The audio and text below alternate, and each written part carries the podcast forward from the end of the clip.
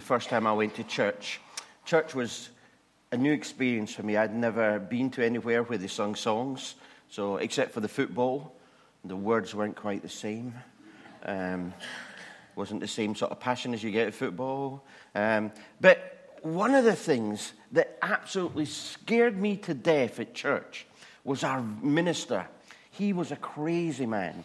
He was called um, Alistair Brown. And, uh, and he would often do something that had me on the brink of actually leaving church because suddenly he would announce across the congregation, um, he'd pick on someone and go, um, Alistair, can you sing the next verse by yourself? and I there going, if he ever picks on me, it will be the strangest singing he's ever going to hear. And honestly, I used to sit there shaking, going, oh my goodness, he's going to pick on me one day. Until one day he turned up at our house to speak to my dad and said, Oh, Jim, we'd like you to sing on Sunday. I'm going to stop and ask you to sing a verse. And I thought, Oh, it's rehearsed. You know what I mean? It's not just random. He just, he does give warning. I thought, Oh, I can go to church and not worry. Well, I thought we'd have a little bit of that today. you up for it? You're all looking at me going, Oh no. Anyone want to read? 1 Timothy 1. I'm looking for a reader. Come on, Reggie, you're a star. It's only because there's hard words I can't pronounce. No, it's not too difficult. Um, yeah, read. Uh, why don't you read down to here, okay. and then I'll pick it up from there. Are you going to get the Bible in Broad Gloucestershire? Paul an apostle of Christ Jesus by the command of God our Saviour and of Christ Jesus our hope. To Timothy, my true son in the faith, grace, mercy, and peace from God, the Father, and Christ Jesus our Lord. Timothy charged to oppose false teachers. As I urged you when I went into Macedonia, stay there in Ephesus so that you may command certain people not to teach false doctrines any longer, or to devote themselves to myths and endless genealogies. Such things promote controversial speculations rather than advancing God's work, which is by faith. The goal of this command is love, which comes from a pure heart and a good conscience and a sincere faith. Some have departed, sorry, some have departed from these and have turned to meaningless talk. They want to be teachers of the law, but they do not know what they are talking about or what they so confidently affirm. We know that the law is good if one is, uses it properly. We also know that the law is made not for the righteous, but for lawbreakers and rebels, the ungodly and sinful, the unholy and irreligious, for those who kill their fathers or mothers, for murderers, for the sexually immoral, for those practicing homosexuality for slave traders and lawyers and perjurers, and for whatever else is contrary to the sound doctrine that conforms to the gospel concerning the glory of the blessed God, which he entrusted to me. Thank you, Reggie. Can't beat that accent, can you? I thank Christ Jesus our Lord, who has given me strength when he considered me trustworthy, appointing me his, in his service. Even though I was once a blasphemer and a persecutor and a violent man, I was shown mercy because I acted in ignorance and unbelief. The grace of our, Lo- of our Lord was poured out on me abundantly, along with the faith and love that are in Christ Jesus. Here is a trustworthy saying. It deserves full acceptance. Christ Jesus came into the world to save sinners, of whom I am the worst.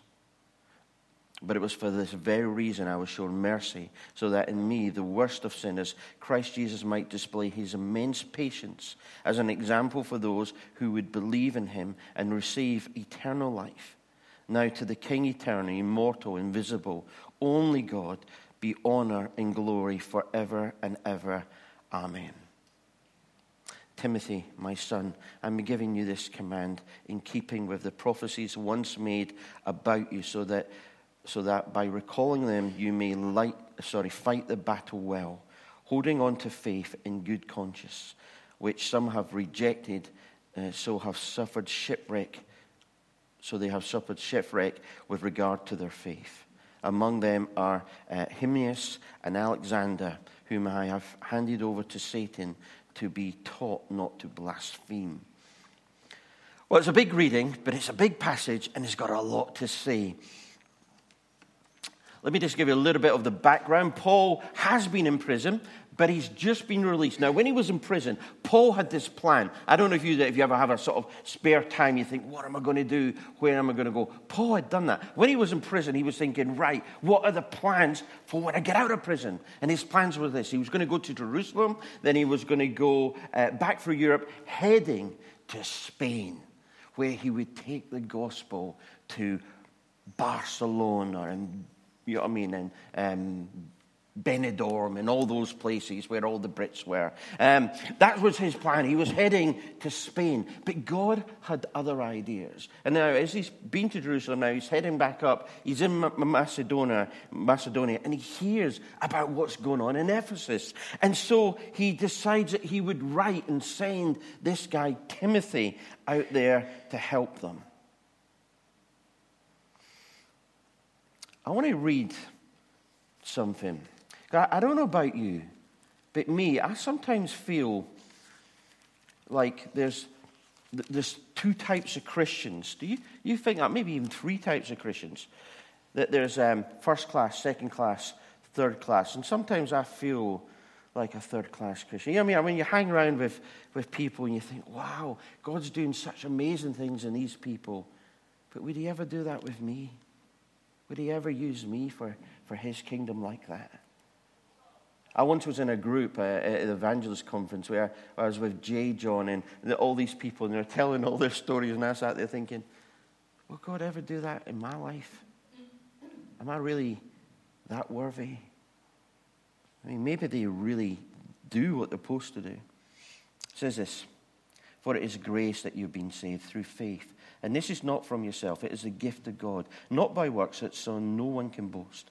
For we are God's workmanship, created in Christ Jesus to do good works, which God prepared in advance for us to do. God's got a plan for you and for me. And even though sometimes we don't feel like it, even though we don't think it, He's got things for you to do that He has prepared in, in advance. You know, you could say one word and change someone's life completely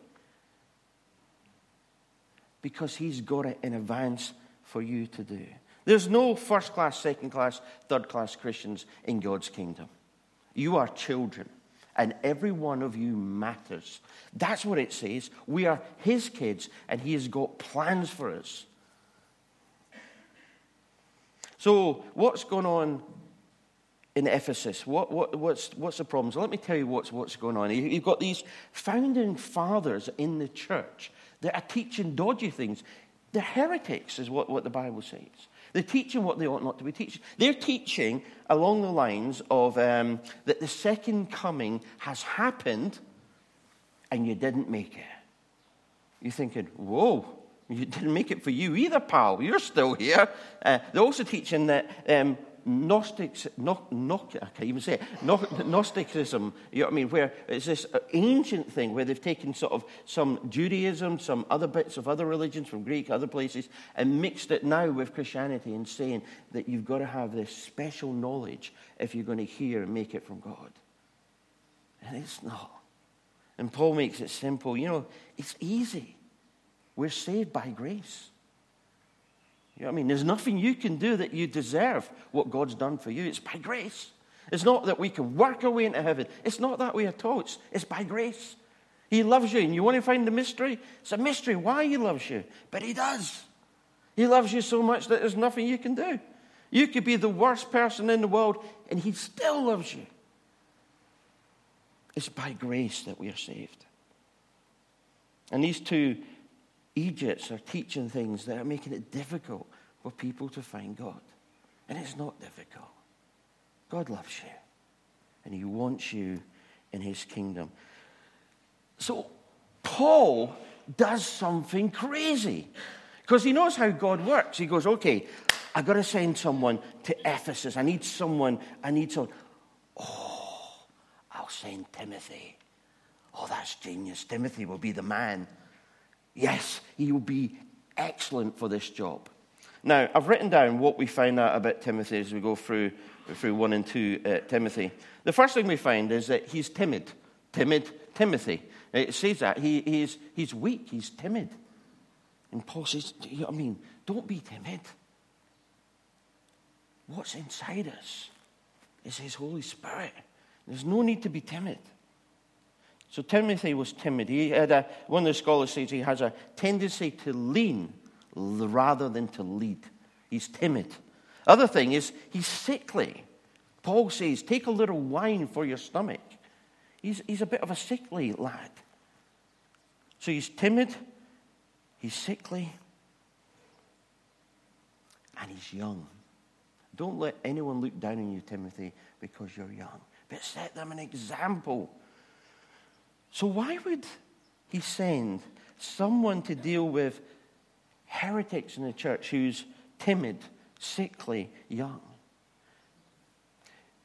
Not only that, this is, this is a personal letter to Timothy. We don't have many of these in the Bible. In fact, in fact, Paul only writes three, and two of them go to Timothy. One and two Timothy, the other one is to Titus. It's the three pastoral letters. He, they're writing them to encourage them to, to keep on going.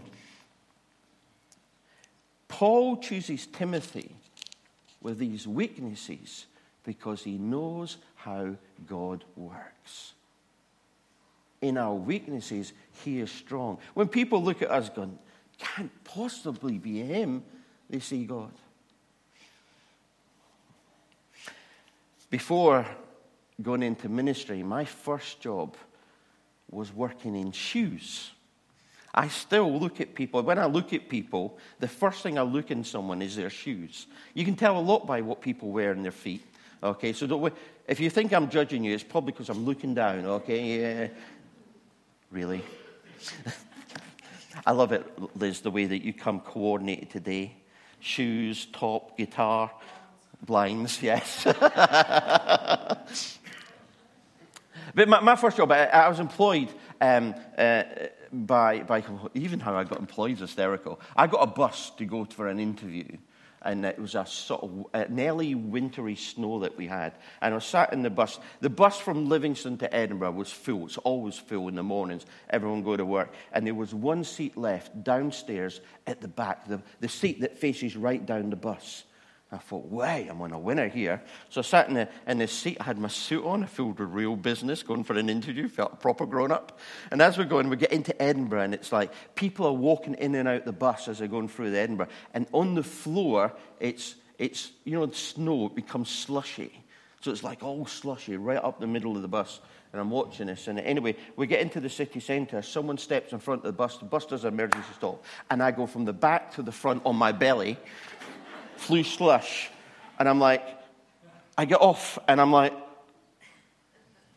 my dad's just bought me this suit. And I'm like, I don't believe this. And I thought, what do you do? I can't go to an interview looking like this. I can't not turn up to an interview. So I walked into the building, into, into Clarks shoe shop. I went into the administration and knocked on the door, and this reception, she just looked at me and went, I went, I'm supposed to be here for an interview. She went, okay. I'm not coming. Look at me. I fell in the bus. And she just was tears running down her eyes. And she went, I said, Could you please apologize for me?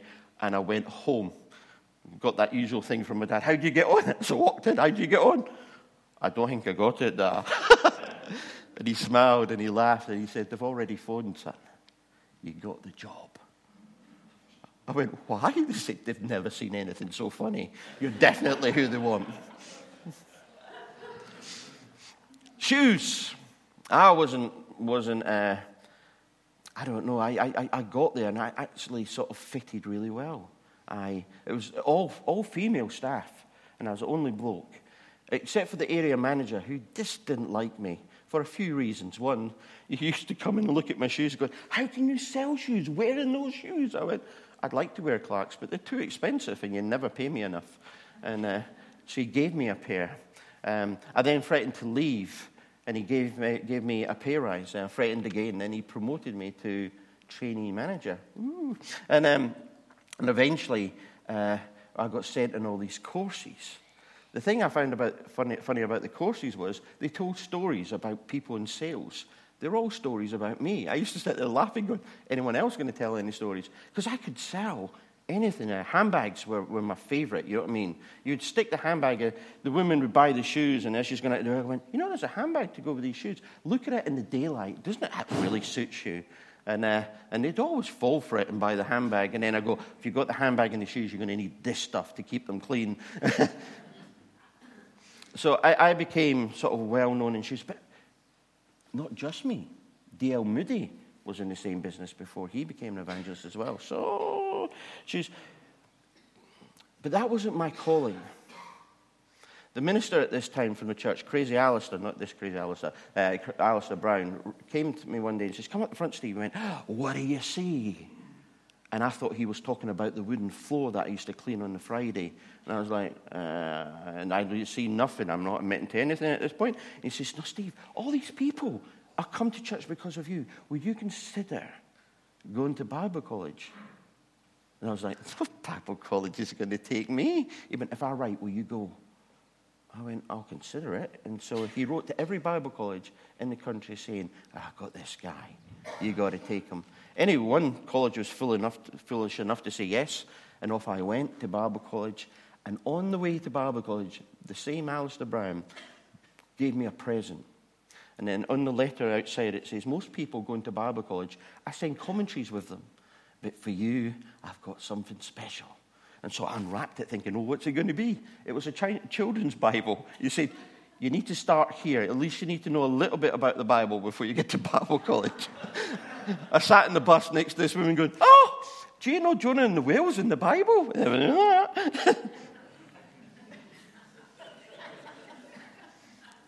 At Bible college, everyone knew more than me. They had this condition, because I was so young, I was only 16, they said, if I can't keep up with my studies, they're going to kick me out. And I really found, I mean, I went to, to my first um, theology lecture, and I was sat there going, I'm not sure if he's speaking in Greek or English. I have no idea what he's going on about. And I thought, I, I am not fit to be here. Everyone else has done Sunday school, everyone's doing so well, and I am struggling. But you know what? In our weakness, God is strong. And that's what Timothy is all about. Timothy, if you look at him, he would be the last person you would be thinking of sending to Ephesus. A church that's got heretics that are from the founders of the church, influential people, and they're sending this young, timid, sickly boy to go and deal with them. Why? Because Paul knows that God uses the weak things in this world to shame the wise.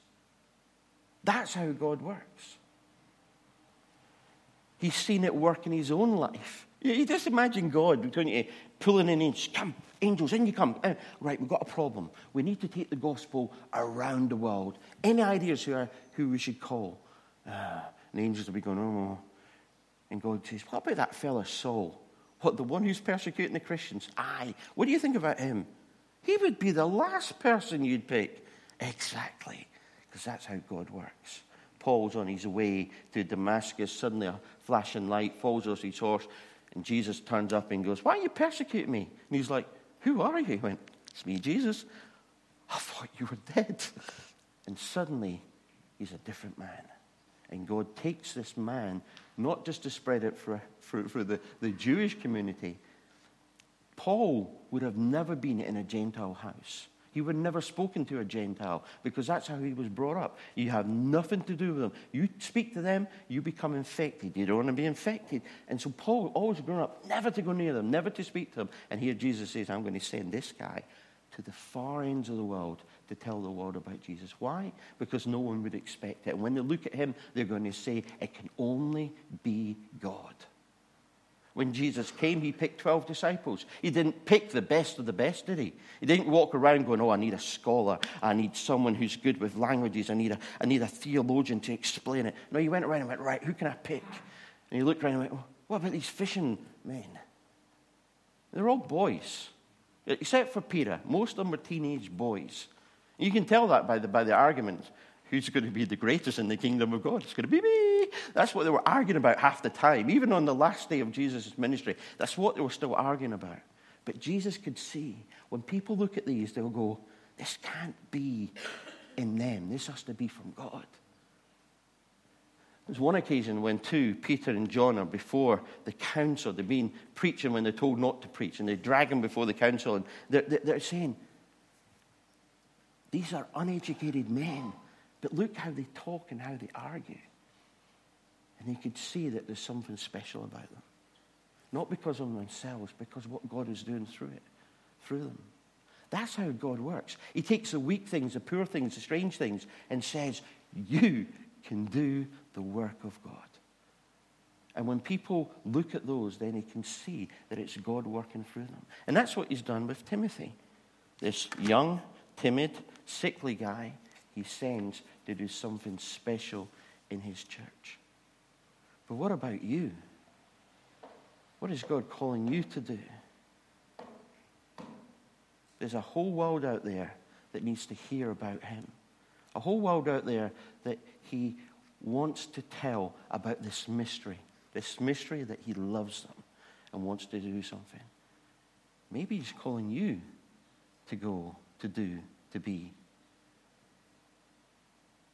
The question always is are you prepared to go? Timothy could have bolted it and went, I ain't going there. That's beyond me. But no, he went, knowing that God would use him for his glory. Paul could have said, No one's going to listen to me. But he went and he turned the world upside down. The disciples of Jesus, they did exactly the same. The Bible talks almost like the, the Christian faith is like a relay race in uh, Hebrews, it talks about, I mean, all these, it talks about all the people from the past Isaiah and uh, David and Moses and Abraham. And he says they've had their turn. But, now it's your turn to run the race. They've had their day, but today is your day. Will you take the baton and will you run? You are Christ's representation wherever you go. If you're a teacher and go into school, you're taking Christ in there.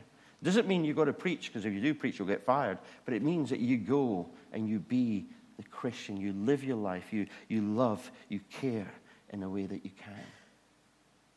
Or if you work in an office, or if you're a carer, or if you work in a hospital, wherever you go, we take Christ. Will you be that person? The reason that most people become Christians isn't by the, the preacher standing up the front explaining everything. Most people become Christians because they see someone and say, There's something weird about them, but I like it. And they ask questions, and eventually they get an invitation somewhere and they turn up. Be the person that you're called to be, wherever it is. Go and make a difference in this world. Shine bright, love, care, be the person that you're called to be. Because just like Timothy, God's got a plan for you. So let me pray for you. So, Father, I thank you for Timothy. I thank you that, that he was, at all things, seemed like the last person anyone would choose to send to a tough assignment. But you chose him because you would be seen through him. And you call us, Father. You put us in some, some strange places, the places where we work, places where we live, in families, I pray that you help us to shine bright, to be the people that you've called us to be. Give us the right words at the right time to make a big difference in someone's life. Father, even in this next week, use us for your kingdom. Amen.